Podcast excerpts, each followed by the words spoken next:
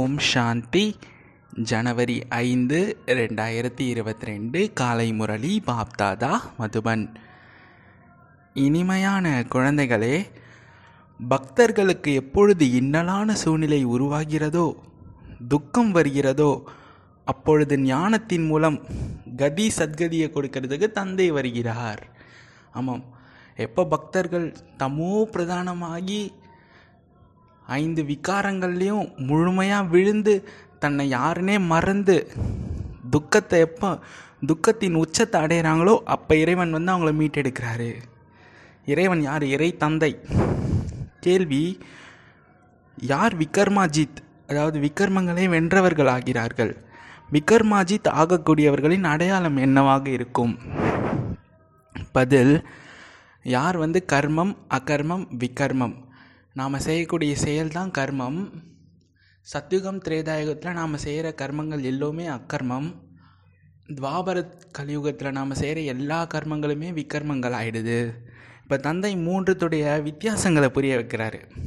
கர்மம், அக்கர்மம், விகர்மத்தின் நிலையை தெரிஞ்சு கொண்டு உயர்ந்த கர்மம் யார் செய்கிறாங்களோ அவங்க தான் விக்ரமாஜித் ஆகிறாங்க. விக்ரமாஜித் ஆகக்கூடியவர்கள் ஒருபொழுதுமே கர்ம வினைப்பயனை அனுபவிக்க மாட்டாங்க.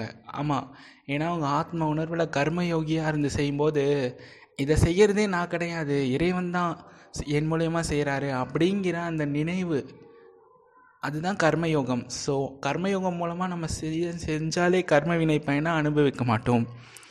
அவர்களுடைய கர்மம் விகர்மம் ஆகாது, பாவச்செயல் ஆகாதுன்னு சொல்கிறாரு.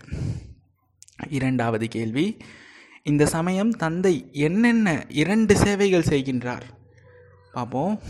பதில், ஆத்மா மற்றும் சரீரம் ஆகிய ரெண்டு தூய்மை தூய்மையாக்குறாரு. ஆமாம், ஆத்மா தூய்மையாகுதுனாலே சரீரம் தூய்மையாக இருக்கும். தூய்மையாக இருந்தால் தான் ஆத்மா தூய்மையாகும். சரிங்களா? ரெண்டுமே இன்டர் கனெக்டடு. ஸோ மேலும் தன்னுடன் வீட்டிற்கும் அழைத்து செல்கிறார். இதான் ரெண்டு வேலை, ரெண்டு சேவை பாபா செய்கிறாரு. ஒரு தந்தைக்கே வரலாறு சரித்திரம் இருக்குது, மனிதர்களுக்கு இதெல்லாம் இருக்க முடியாதுன்னு சொல்கிறார். பாடல் ஓம் நம சிவாய. ஓம் சாந்தி. இந்த பாடலை குழந்தைகள் கேட்டீர்கள். யாரெல்லாம் பக்தி மார்க்கத்தை சேர்ந்தவங்களோ அவங்க தான் இந்த பாடலாம் பாடுறாங்க. ஆமாம், இது ஒரு பக்தியில் ஒரு ஃபேமஸான சாங். ஓம் நம சிவாய. காரிருளிலிருந்து வெளிச்சத்தை விரும்புகின்றனர் மற்றும் துக்கத்திலிருந்து விடுவிப்பதற்காக அழைத்து கொண்டே இருக்கிறார்கள். ஆனால் நீங்களோ சிவ வம்சத்தினர்களே ஆயிட்டீங்க, பிரம்மா குமார் குமாரிகள் ஆவீர்கள். இது புரிந்து கொள்வதற்கான விஷயம்தானே. இத்தனை குழந்தைகள் கர்ப்ப வழி வம்சத்தினர்களாக பிறக்க முடியாது.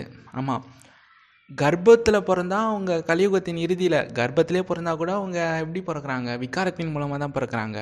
ஆனால் நாம் தூய்மையான ஜென்மம் எடுத்திருக்கோம். அப்படின்னா வாய் வழி வம்ச வம்சாவழியினர் நாம். சரிங்களா? அதுதான் சொல்கிறாரு. ஸோ அவசியம் வாய் வழி வம்சத்தினாராகத்தானே இருப்பார்கள். கிருஷ்ணருக்கு இத்தனை ராணிகள் மற்றும் குழந்தைகள் கிடையாது. கீதையின் பகவான் ராஜயோகத்தை கற்பிக்கிறார். அப்படின்னா அவசியமாக வாய் வழி வம்சத்தினர்களாகத்தான் தேர்ந்தெடுப்பார். அதாவது பிரஜாபிதா என்ற வார்த்தையோ புகழ் வாய்ந்தது. தந்தை வந்து இவருடைய வாயின் மூலமாக பிராமண தர்மத்தை படைக்கிறாரு. பிரஜாபிதா என்ற தந்தையின் பெயர் அழகாக இருக்குது. இப்போ நடைமுறையில் நீங்கள் அந்த தந்தையினுடைய ராவே ஆகிட்டீங்க. ஆமாம், நமக்கு ரெண்டு மொத்தம் மூணு தந்தைகள். இப்போ நமக்கு ரெண்டு தந்தைகள், ஒருத்தர் லௌகிக தந்தை, ஒரு வீட்டில் இருக்கார்.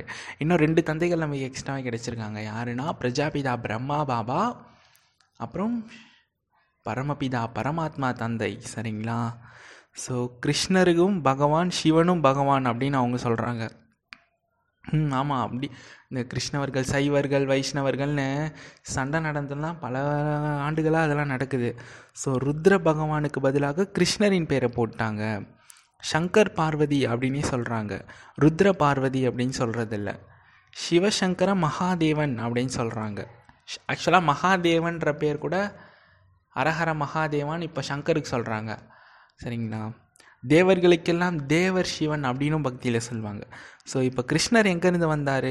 அவரையோ ருத்ரன் என்றோ அல்லது சங்கரர் என்றோ சொல்ல மாட்டாங்க. ஆமாம், கிருஷ்ணரை போய் ருத்ரன் சங்கரர் இப்படிலாம் சொல்ல மாட்டாங்க. அவர் சத்தியுகத்தோட இளவரசர், ஆத்ம உணர்வில் ஃபஸ்ட்டு வந்தவர் கிருஷ்ணர். அப்படிதான். ஸோ இப்போ கிருஷ்ணர் எங்கேருந்து வந்தார்? அவரை ருத்ரன் என்றோ சங்கரன் என்றோ சொல்ல மாட்டார்கள். பக்தர்கள் பாடுறாங்க, ஆனால் பகவானை பற்றி தெரிஞ்சிக்கல.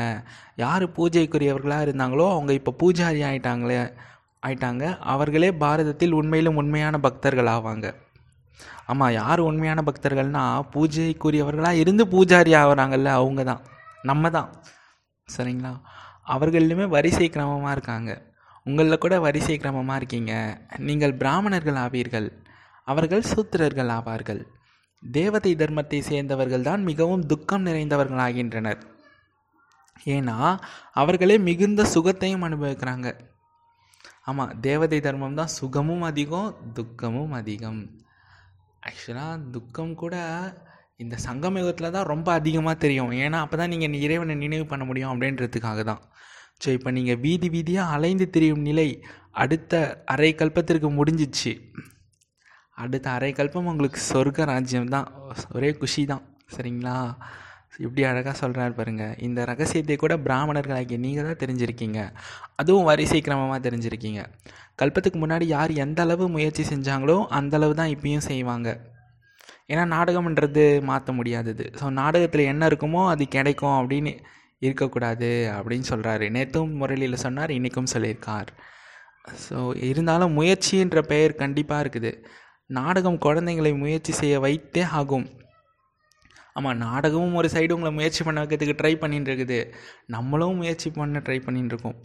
எத்தகைய முயற்சி இருக்குமோ அத்தகைய பதவி கிடைக்கும். கல்பத்துக்கு முன்பு கூட அத்தகைய முயற்சி செஞ்சோம், கொடுமைகள் இழைக்கப்பட்டது, யக்னத்தில் தடை ஏற்பட்டுச்சு அப்படின்றத நாம் தெரிஞ்சிருக்கோம்.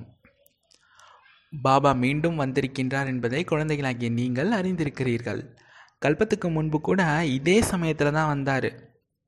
அப்போது தான் ஆங்கிலேயரின் ராஜ்யம் நடந்துச்சு. ஆமாம், ஆக்சுவலாக ஆமாம், பாபா வர்றது நைன்டீன் தேர்ட்டி சிக்ஸ் அந்த மாதிரி டைமில் வராரு. அப்போ ஃப்ரீடம் நமக்கு கிடைக்கல, நைன்டீன் ஃபார்ட்டி செவனில் தானே கிடச்சிச்சு. அதுதான் சொல்கிறாரு. ஸோ பாருங்கள், பாரதத்தை மீட்டெடுக்கிறாரு. பாபா வர்றதுக்கும் அப்படியே இந்தியா சுதந்திரம் அடையிறதுக்கும் கூட பாரதம் சுதந்திரம் அடையிறதுக்கு கரெக்டாக இருக்குது கிட்டத்தட்ட. ஸோ அப்போ தான் ஆங்கிலேயரின் ராஜ்யம் நடந்துச்சு. அவர்களிடமிருந்து காங்கிரஸ் அரசாட்சியை பெற்றது. பிறகு பாகிஸ்தான் உருவானது. இது கல்பத்திற்கு முன்பு கூட நடந்திருந்தது. கீதையில் இந்த விஷயங்களே கிடையாது. இப்போதைய சமயம் அதே சமயம் அப்படின்னு நீங்கள் கடைசியில் தான் புரிஞ்சுக்குவீங்க. ஈஸ்வரன் வந்துட்டார் அப்படின்னு சிலர் நினைக்கிறாங்க. எப்போ மகாபாரத யுத்தம் நடந்துச்சோ அப்போ பகவான் வந்திருந்தார். கண்டிப்பாக சரியாக தான் கூறுகிறாங்க. பேரை மட்டும் மாற்றி போட்டாங்க. சிவனுக்கு பதிலாக கிருஷ்ணன்னு போட்டாங்க. ருத்ரன் என்ற பெயரை போட்டிருந்தால் கூட சரி அப்படின்னு புரிஞ்சிக்கலாம். ருத்ரன் ஞான யக்ஞத்தை படைத்தார் பாபா. அதன் மூலமாக உலகத்தில் துக்கம் விலகிடுச்சு. இது கூட கொஞ்சம் கொஞ்சமாக உங்கள் மூலம் தெரிஞ்சிடும். இப்போ கொஞ்சம் கொஞ்சமாக தெரிஞ்சிட்டு தான் இருக்குது. ஸோ இதற்கு இன்னும் சமயம் உள்ளது அப்படின்னு சொல்கிறாரு. ஏன்னா நம்ம கர்மாதீத்து நிலையை அடையணும்ல, அப்போ தானே பிரத்யக்ஷம் கண்டிப்பாக நடக்கும். ஸோ இல்லைனா நீங்கள் படிக்கக்கூட முடியாத அளவுக்கு இங்கே கூட்டம் கூடிடும். பாருங்க, கரெக்டாக நாடகத்தில் நடக்குது பாருங்களேன். இறைவனே வந்துட்டார், இருந்தாலும் அவ்வளோ கூட்டம் கூட மாட்டேங்குது. ஏன்னா கூட்டம் கூட்டிட்டாங்கன்னா நம்ம ப நம்மளால் படிக்க முடியாதுல்ல, அதனால. ஸோ நமக்காக நாடகம் காத்து கொண்டிருக்கிறது. ஸோ இந்த கூட்டம் கூடுவதற்கான விதி கிடையாது. மறைமுகமான வேஷத்தில் காரியம் நடைபெற்று கொண்டே இருக்குது. இப்போ யாராவது பெரிய மனிதர்கள் இங்கே வந்தாங்க அப்படின்னா இவர்களின் மூளை குழம்பி விட்டது அப்படின்னு சொல்லுவாங்க. இங்கே தந்தை குழந்தைகளாகிய உங்களுக்கு கற்பித்து கொண்டிருக்கிறார். தேவதை தர்மத்தை பகவான் தான் வந்து படைப்பார் கண்டிப்பாக. புது உலகையும் படைப்பதற்காகவும் பக்தர்களின் துன்பங்களை போக்குவதற்கும் தான் இப்போது அவர் வந்திருக்காரு. விநாசத்திற்கு பின்னாடி எந்த துக்கமும் இருக்காது. ஆமாம், விநாசம் முடிஞ்சிச்சுன்னா அதோட சொர்க்கம் தானே. விநாசம் வரும்போது கூட ராஜயோகிகள் ரொம்ப சந்தோஷமாக தான் இருப்பாங்க. ஏன்னா சொர்க்கத்தில் வர போகிறாங்கல்ல, அதனால. ஸோ அங்கே சத்தியுகத்தில் பக்தர்களே கிடையாது. ஏன்னா அங்கே துக்கம் கிடையாது, இறைவனை நினைவு செய்கிற வேலையும் கிடையாது. துக்கமானவர்கள் ஆகும் வண்ணம் எந்த செயலுமே செய்ய மாட்டாங்க. அவங்களோட வேலையே குஷியாக இருக்கிறது தான், சொர்க்கத்தை அனுபவிக்கிறது மட்டும்தான். சரிங்களா? ஸோ பாம்பேயிலிருந்து ரமேஷ் சகோதரரிடம் ஃபோன் வந்தது. அதில் வந்து பாப்தாதா சொல்கிறார் என்றால் குழந்தைகள் வருத்தப்படுகின்றனர். எவ்வாறு ஒரு பெண்ணின் கணவர் வெளிநாடு செல்கிறார் அப்படின்னா அவர் நினைவிலே அந்த பெண் அழுவார். ஆமாம், பிரிஞ்சு போகிறாங்க அப்படின்னா அவங்கள நினச்சே அழுவாங்க. அதே மாதிரி அது உலகாய சம்பந்தம். ஆனால் இங்கே பாபாவுடன் உள்ள சம்பந்தம் ஆன்மீக சம்பந்தம். பாபாவிடமிருந்து பிரிந்திருக்கும் போது தான் அன்பு கண்ணீர் வருது. யார் சேவாதாரி குழந்தைங்களோ அவங்க மீது பாபாவிற்கு மரியாதை உள்ளது. பிறகு நல்ல குழந்தைகளுக்கு தந்தையின் மீது மரியாதை உள்ளது. சிவபாபாவின் சம்பந்தமும் மிகவும் உயர்ந்ததிலும் உயர்ந்ததாகும். அவருடைய சம்பந்தத்தை விட ஒரு உயர்ந்த சம்பந்தம் வேறு எதுவுமே கிடையாது. சிவபாபாவோ குழந்தைகளை தன்னை விட உயர்ந்தவர்களாக ஆக்குகிறார். ஆமாம், பாபா கூட அவருடைய ஆத்மாவுக்கு மட்டும்தான் பூஜை நடக்குது. ஆனால் தேவதைகளுக்கு ஆத்மா ப்ளஸ் சரீரம் ரெண்டுத்துக்கும் சேர்த்து பூஜை நடக்குது. என்னை விட நீங்கள் உயர்ந்தவர்கள்னு பாபா எல்லா முறையிலுமே சொல்வார். அதான் அவருடைய பெருந்தன்மை. கருணை கடல் இல்லை அவர் அப்படின்னா இருப்பார். ஸோ நீங்கள் தூய்மையாகிறீங்க, ஆனால் தந்தைக்கு சமமாக எப்பொழுதுமே தூய்மையானவர் ஆக முடியாது. ஏன்னா நம்ம மாஸ்டர் தான், மாஸ்டர் தூய்மை கடலாக வேணால் ஆக முடியும். ஆம், தூய்மையான தேவதை ஆவறீங்க, தந்தையோ ஞானக்கடல் ஆவார். நான் எவ்வளோ தான் ஞானம் கேட்டாலும், அதான் குழந்தைங்கள சொல்கிறாரு, நீங்கள் எவ்வளோ ஞானம் கேட்டாலும் ஞானக்கடலாக ஆக முடியாது, மாஸ்டர் ஞானக்கடலாக தான் ஆக முடியும். அவர் ஞானக்கடல், ஆனந்த கடலாக இருக்கார். குழந்தைங்களை ஆனந்தமயமாக ஆக்குகிறார். மற்றவர்கள் பெயர் மட்டும் வச்சிட்டாங்க. இந்த சமயத்தில் உலகத்தில் பக்தர்களின் மாலை மிகவும் நீளமானதாக இருக்குது. உங்களுடைய பதினாறாயிரத்தி நூற்றி எட்டு மாலை. பக்தர்களும் கோடிக்கணக்கானவங்க இருக்காங்க. இங்கே பக்திக்கான விஷயமே கிடையாது. ஞானத்தின் மூலம்தான் சத்கதி கிடைக்குது. இப்போது உங்களை பக்தியின் சங்கிலியிலிருந்து விடுவிக்கிறேன். அனைத்து பக்தர்களுக்குமே எப்போது இன்னல் ஏற்படுதோ, துக்கம் ஏற்படுதோ, அப்போ அனைவருக்குமே கதி சத்கதி அளிக்கிறதுக்கு நான் வர வேண்டி இருக்குதுன்னு சொல்கிறார் பாபா. கண்டிப்பாக சொர்க்கத்தின் தேவதைகள் அவசியம் உயர்ந்த செயல்கள் தான் செய்வாங்க. அதனால தான் அவ்வளவு உயர்ந்த பதவியை அடைஞ்சிருக்காங்க. மனிதர்கள் கர்மம் செய்தே வந்திருக்காங்க. ஆனால் அங்கே கர்ம வினை பயன் ஏற்படாது. ஆனால் இங்கே பாருங்கள், கர்மம் விகர்மம் ஆகிடுது. சரிங்களா? நம்ம எது செஞ்சாலும் விகர்மம், சிந்திச்சா கூட இங்கே விகர்மமாக தான் ஆகுது. அந்த மாதிரி மாயை உள்ளது. ஸோ அங்கே மாயை கிடையாது. நீங்கள் விகர்மாஜி தாவறீங்க. எந்த குழந்தைங்களுக்கு இப்போ கர்மம், அக்கர்மம் மற்றும் விகர்மத்தின் நிலையை புரிய வைக்கின்றனோ அவர்கள் தான் விகர்மாஜி தாவாங்க. கல்பத்திற்கு முன்னாடி கூட குழந்தைங்களாகி உங்களுக்கு ராஜயோகம் சொல்லிக் கொடுத்தேன், ஞாபகம் இருக்கா? அதையே இப்போ கூட சொல்லி கொடுத்துட்ருக்கேன். காங்கிரஸ்வாதிகள் பாருங்கள், ஆங்கிலேயரே வெளியேற்றிட்டு ராஜாக்களிடமிருந்து ஆட்சியை பறிச்சிட்டாங்க. மேலும் ராஜா என்ற பெயரையே இல்லாமல் செஞ்சிட்டாங்க. ஆமாம், இப்போ என்ன ராஜா நான் சொல்கிறாங்க, பிரதம மந்திரின்னு சொல்கிறாங்க. சரிங்களா? ஓகே, அதான் ஐயாயிரம் ஆண்டுகளுக்கு முன்பு பாரதம் ராஜஸ்தானாக இருந்துச்சு. ராஜஸ்தான் லக்ஷ்மி நாராயணருடைய ராஜ்யம் இருந்துச்சு. தேவதைகளின் ராஜ்யம் நடந்தபோது சொர்க்கமாக இருந்துச்சு. அவர்களுக்கு அவசியம் பகவான் ராஜயோகத்தை கற்பிச்சிருப்பார். அதனாலே அவர்களுக்கு பகவான் பகவதி அப்படின்னு பேர் வச்சாங்க. ஆனால் இப்போ நமக்குள்ளே ஞானம் இருக்குது அப்படின்னா நாம் பகவான் பகவதி அப்படின்னு நம்மளை சொல்லிக்க முடியாது. ஏன்னா நம்ம முயற்சியாளர்களாக தான் இருக்கிறோம். இல்லைனா ராஜா ராணியை போல் பிரஜைகளும் கூட பகவான் பகவதி அப்படின்னு ஆயிடுவாங்க. ஆனால் அப்படி இருக்க முடியாது. பிரஜைகளில் யாருமே லக்ஷ்மி நாராயணர் அப்படிங்கிற பெயரை கூட தனக்கு வச்சுக்கொள்ள முடியாது. சட்டம் கிடையாதுன்னு சொல்கிறாரு. வெளிநாட்டில் கூட ராஜாவின் பெயரை எவருமே தனக்கு வச்சுக்க மாட்டாங்க. அவர்களுக்கு மிகுந்த மரியாதை கொடுப்பாங்க. ஐயாயிரம் வருஷத்துக்கு முன்னாடி தந்தை வந்துள்ளார் அப்படின்னு குழந்தைங்க தெரிஞ்சுக்கிட்டீங்க. இப்போ கூட தெய்வீக ராஜஸ்தானை ஸ்தாபனை செய்வதற்காக தந்தை வருகிறார். சிவபாபாவின் வருகை கூட இப்போ தான் நடைபெறுது. அவர் பாண்டவர்களின் பதி, பாண்டவர்களின் தலைவர் எனப்படுகிறார். கிருஷ்ணர் கிடையாது. வீட்டிற்கு திரும்ப அழைத்து செல்வதற்காக மற்றும் புது உலகை படைப்பதற்காக தந்தை வழிகாட்டியாக இருக்கார். எனவே அவசியம் பிரம்மா மூலமாக தான் பிராமணர்களை படைப்பார். கிருஷ்ணர் படைக்கவே முடியாது. ஏன்னா கிருஷ்ணரே ஒரு படைப்பு தான். பாபா கடைசியாக சங்கம் யுகத்தில் ஞானத்தை கொடுத்து அதன் விளைவான படைப்பு தான் கிருஷ்ணர். சரிங்களா? ஸோ முக்கியமான கீதையை கூட கலங்கப்படுத்திட்டாங்க. நான் கிருஷ்ணர் அல்ல என்று இப்போ தந்தை சொல்கிறார். என்னை ருத்ரன் அல்லது சோமநாதர் அப்படின்னு சொல்கிறாங்க. உங்களை ஞானம் அப்படிங்கிற சோம பானத்தை பருகச் செய்கிறேன். மற்றபடி யுத்தம் முதலியன விஷயங்கள்லாம் எதுவுமே கிடையாது. யோக பலத்தின் மூலமாக உங்களுக்கு ராஜ்யம் அப்படிங்கிற வெண்ணெய் கிடைக்கிது. அதனால தான் கிருஷ்ணர் கையில் வெண்ணெயை காமிச்சிட்டாங்க. சரிங்களா? ஸோ கிருஷ்ணருக்கு வெண்ணெய் அவசியம் கிடைக்கிறது. இது கிருஷ்ணருடைய கடைசி பிறவியில் இருக்கும் ஆத்மா ஆகும். இவர்களுக்கும் கூட, பிரம்மா சரஸ்வதிக்கும் கூட அத்தகைய கர்மம் செய்ய தந்தை கற்பித்து கொடுத்திருந்தார். ஆமாம், அம்மா பாப்பாவுக்கும் பாபா ஞானம் கொடுத்து தான் அவங்க தாரணை பண்ணி ஃபஸ்ட்டு வந்தாங்க. சரிங்களா? ஸோ அதன் மூலமாக எதிர்காலத்தில் லக்ஷ்மி நாராயணர் பதவி அடைஞ்சாங்க. இந்த லக்ஷ்மி நாராயணரே சிறு வயதில் ராதே கிருஷ்ணர் அப்படின்னு பேர் வச்சாங்க. ஆகையினால தான் லக்ஷ்மி நாராயணர் கூடவே ஆமாம் ராதை கிருஷ்ணர் அப்படிங்கிற சித்திரமும் இருக்குது. இது பயங்கர ஃபேமஸ் தான், ராதை கிருஷ்ணர், லக்ஷ்மி நாராயணர் இவங்க எல்லாருமே. ஸோ மற்றபடி இவர்களின் சிறப்பு எதுவும் கிடையாது. ஒரு கீதையின் பகவானுக்கே சரித்திரம் உள்ளது. அதை சிவபாபா குழந்தைங்களுக்கு விதவிதமான காட்சியெல்லாம் காட்டுறாரு. மற்றபடி மனிதர்களுக்கு சரித்திரம் என்பது எதுவும் கிடையாது. கிறிஸ்து முதலியவர்கள் கூட வந்து தர்மத்தை ஸ்தாபனை பண்ணாங்க. அதாவது அனைவருமே தங்களுடைய நடிப்பை நடித்து தான் ஆகணும், இதில் சரித்திரத்துக்கான விஷயம்லாம் எதுவுமே கிடையாதுன்னு சொல்கிறாரு. அவர்கள் எவருக்குமே கதி அதாவது முக்தியை கொடுக்க முடியாது, ஆனால் நான் குழந்தைகளாகியவங்களுக்கு இரட்டை சேவை செய்வதற்காக வந்திருக்கேன்.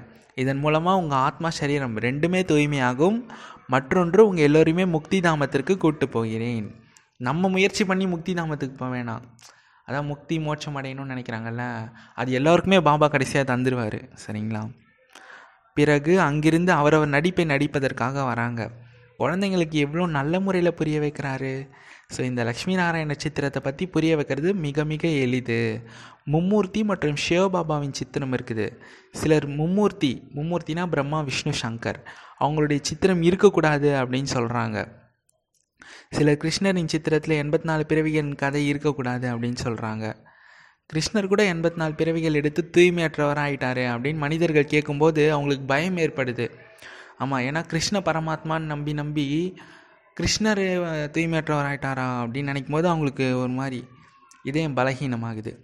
ஸோ முதல் எண்ணில் வரக்கூடிய ஸ்ரீகிருஷ்ணர் அவசியம் அனைவரையும் விட அதிக நடிப்பு அதிக பிறவி எடுக்க வேண்டியதாக இருக்கு இல்லையா அப்படின்னு நிரூபித்து சொல்லுங்கள். தினசரி புது புது பாயிண்ட்ஸ் பாபா கொடுக்குறாரு. ஆனால் தாரணையும் செய்யணும்ல, தாரணை தானே முக்கியம் அப்படின்னு கேட்குறாரு. அதனால தான் தாரணைக்கான முக்கிய சாரம்னு ரெண்டு பாயிண்ட் தினசரி படிக்கிறோம். சரிங்களா? ஸோ லக்ஷ்மி நாராயணருடைய சித்திரத்தை பற்றி புரிய வைக்கிறது அனைத்தையும் விட ரொம்ப எளிது. அப்படின்னா என்ன சொல்லணும், பாபா இறைவன் வந்து சாதாரண நரன்லேருந்து நான் இருக்கணும்ல நாராயணன் ஆக்குறாரு, இந்த மாதிரி உங்களை ஆக்க போகிறாருன்னு சொல்லணும். பாபா ஆக்கிட்டாரு. நம்ம எப்போ செவன் டேஸ் கோர்ஸ் கேட்டு முடித்தோமோ அப்போ நீ நாராயணன் அப்படின்னு பேட்ச் நமக்கு கொடுத்திட்டாரு சூக்ஷமமாகவே. சரிங்களா? ஸோ எந்த சித்திரத்தின் அர்த்தத்தையும் மனிதர்கள் புரிஞ்சிக்க மாட்டுறாங்க. தப்பும் தவறுமா சித்திரத்தை உருவாக்குறாங்கப்பா. நாராயணருக்கு ரெண்டு கரங்கள், லக்ஷ்மிக்கு நான்கு கரங்கள் கொடுத்துட்டாங்க. சத்தியுகத்தில் இத்தனை கரங்கள் அதாவது கைகள்லாம் இருக்காது. சூக்ஷ்மதனத்திலேயோ பிரம்மா விஷ்ணு சங்கர் இத்தனை கையெல்லாம் இருக்க முடியாது, அவங்களுக்கே இருக்க முடியாது. மூலவதனத்தில் இருப்பதோ நிராகாரமான ஆத்மாக்கள்.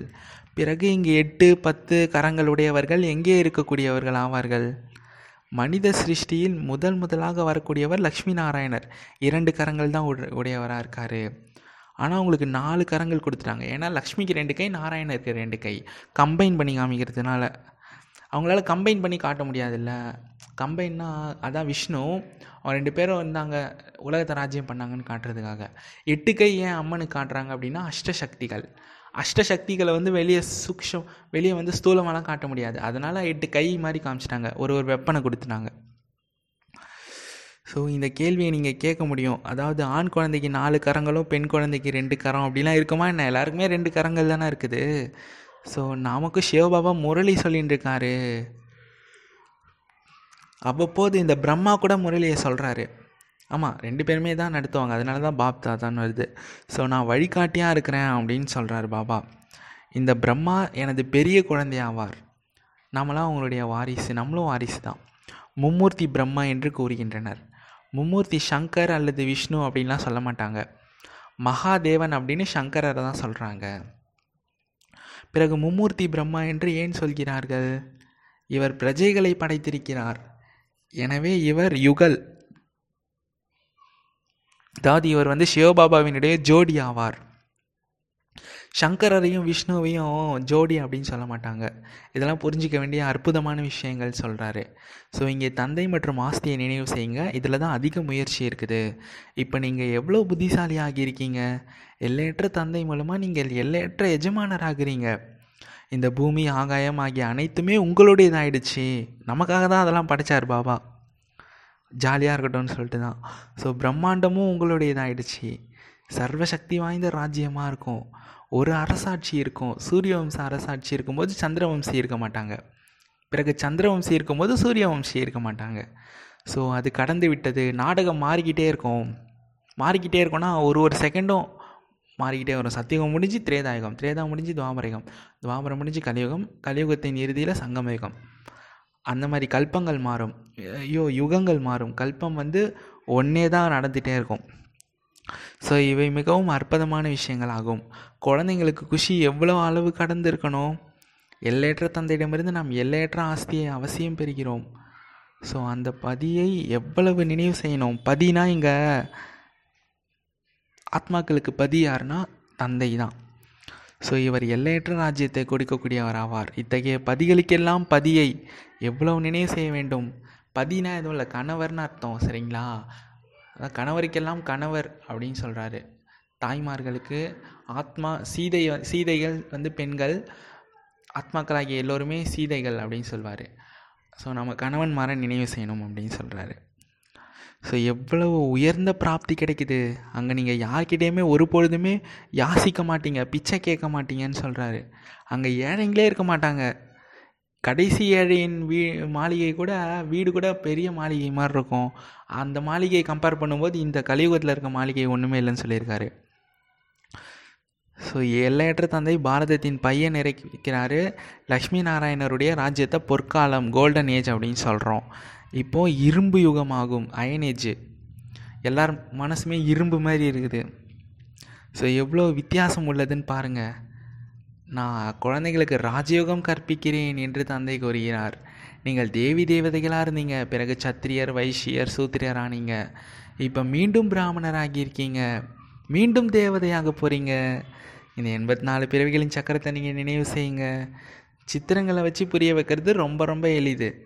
எப்போது தேவி தேவதைகளின் ராஜ்யம் நடக்குதோ அப்போ வேறு எந்த ராஜ்யமும் கிடையாது, ஒரே ஒரு ராஜ்யம் மட்டும்தான் இருக்கும். அதுலேயும் மிக குறைவானவர்கள் தான் இருப்பாங்க. குறைவானவர்கள் இருந்தால் தான் அது சொர்க்கம். அப்போ தான் சந்தோஷம், சுகம் எல்லாமே இருக்கும். ஸோ இது சொர்க்கம் என்று கூறப்படுகிறது. அங்கே தூய்மையும் இருக்குது. சு தூய்மை இருந்தாலே சுகம், சாந்தி இருக்கும். ஆனால் மறுபிறவி எடுத்து எடுத்து கீழே வந்துட்டாங்க. எண்பத்தி நாலு பிறவிகளை கூட இவங்கள தான் எடுத்தாங்க. இவங்கள தான் இப்போ தமோ பிரதானமாகவும் ஆயிட்டாங்க தேவதைகள். பிறகு இவங்க தான் சதோ பிரதானமாக ஆவாங்க. எவ்வாறு சதோ பிரதானமாவது? அவசியம் கற்றுக் கொடுக்கக்கூடிய ஒரு ஒருத்தர் வேணும் இல்லையா? தந்தையை தவிர வேறு யாருமே கற்றுக் கொடுக்க முடியாது. சிவபாபா இவருடைய அநேக பிறவியின் இறுதி பிறவியில் பிரவேசமாகிறார் அப்படின்னு நீங்கள் தெரிஞ்சுக்கிட்டீங்க. ஸோ இவ்வளோ தெளிவாக தெளிவாக மிக தெளிவாக தெளிவுபடுத்தி புரிய வைக்கிறார் பாபா. நல்லது. இனிமையிலும் இனிமையான வெகு காலத்திற்கு பிறகு கண்டெடுக்கப்பட்ட செல்லமான குழந்தைகளுக்கு தாயும் தந்தையுமாகிய பாப் தாதாவின் அன்பு நினைவுகளும் காலை வணக்கமும். ஆன்மீக தந்தைக்கு ஆன்மீக குழந்தைகளின் நமஸ்தே. ஆன்மீக குழந்தைகளுக்கு ஆன்மீக தந்தையின் நமஸ்தே. தாரணைக்கான முக்கிய சாரம் ஒன்று, ஒரு தந்தையிடம் மட்டும் அனைத்து ஆன்மீக சம்பந்தங்களும் வைக்க வேண்டும். அவர் அப்பாவாக இருக்கார், பெஸ்ட் ஃப்ரெண்டாக இருக்கார், டீச்சராக இருக்கார் அப்படின்னு உங்களுக்கு என்னென்ன சம்பந்தங்கள் வேணுமோ அதை வச்சுக்கோங்க பாபா மேலே. சேவாதாரி குழந்தைங்களுக்கு மரியாதை கொடுக்கணும், தனக்கு சமமாக ஆக்கக்கூடிய சேவை செய்யணும்.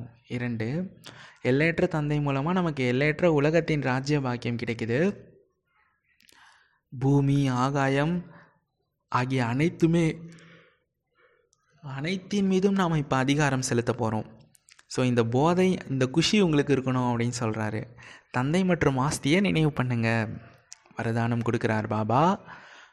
பாலக் சே மாலிக், குழந்தை மற்றும் எஜமானன் என்ற தன்மையின் சமநிலை மூலமாக முயற்சி மற்றும் சேவையில் சதா வெற்றி மூர்த்தி ஆகுங்க.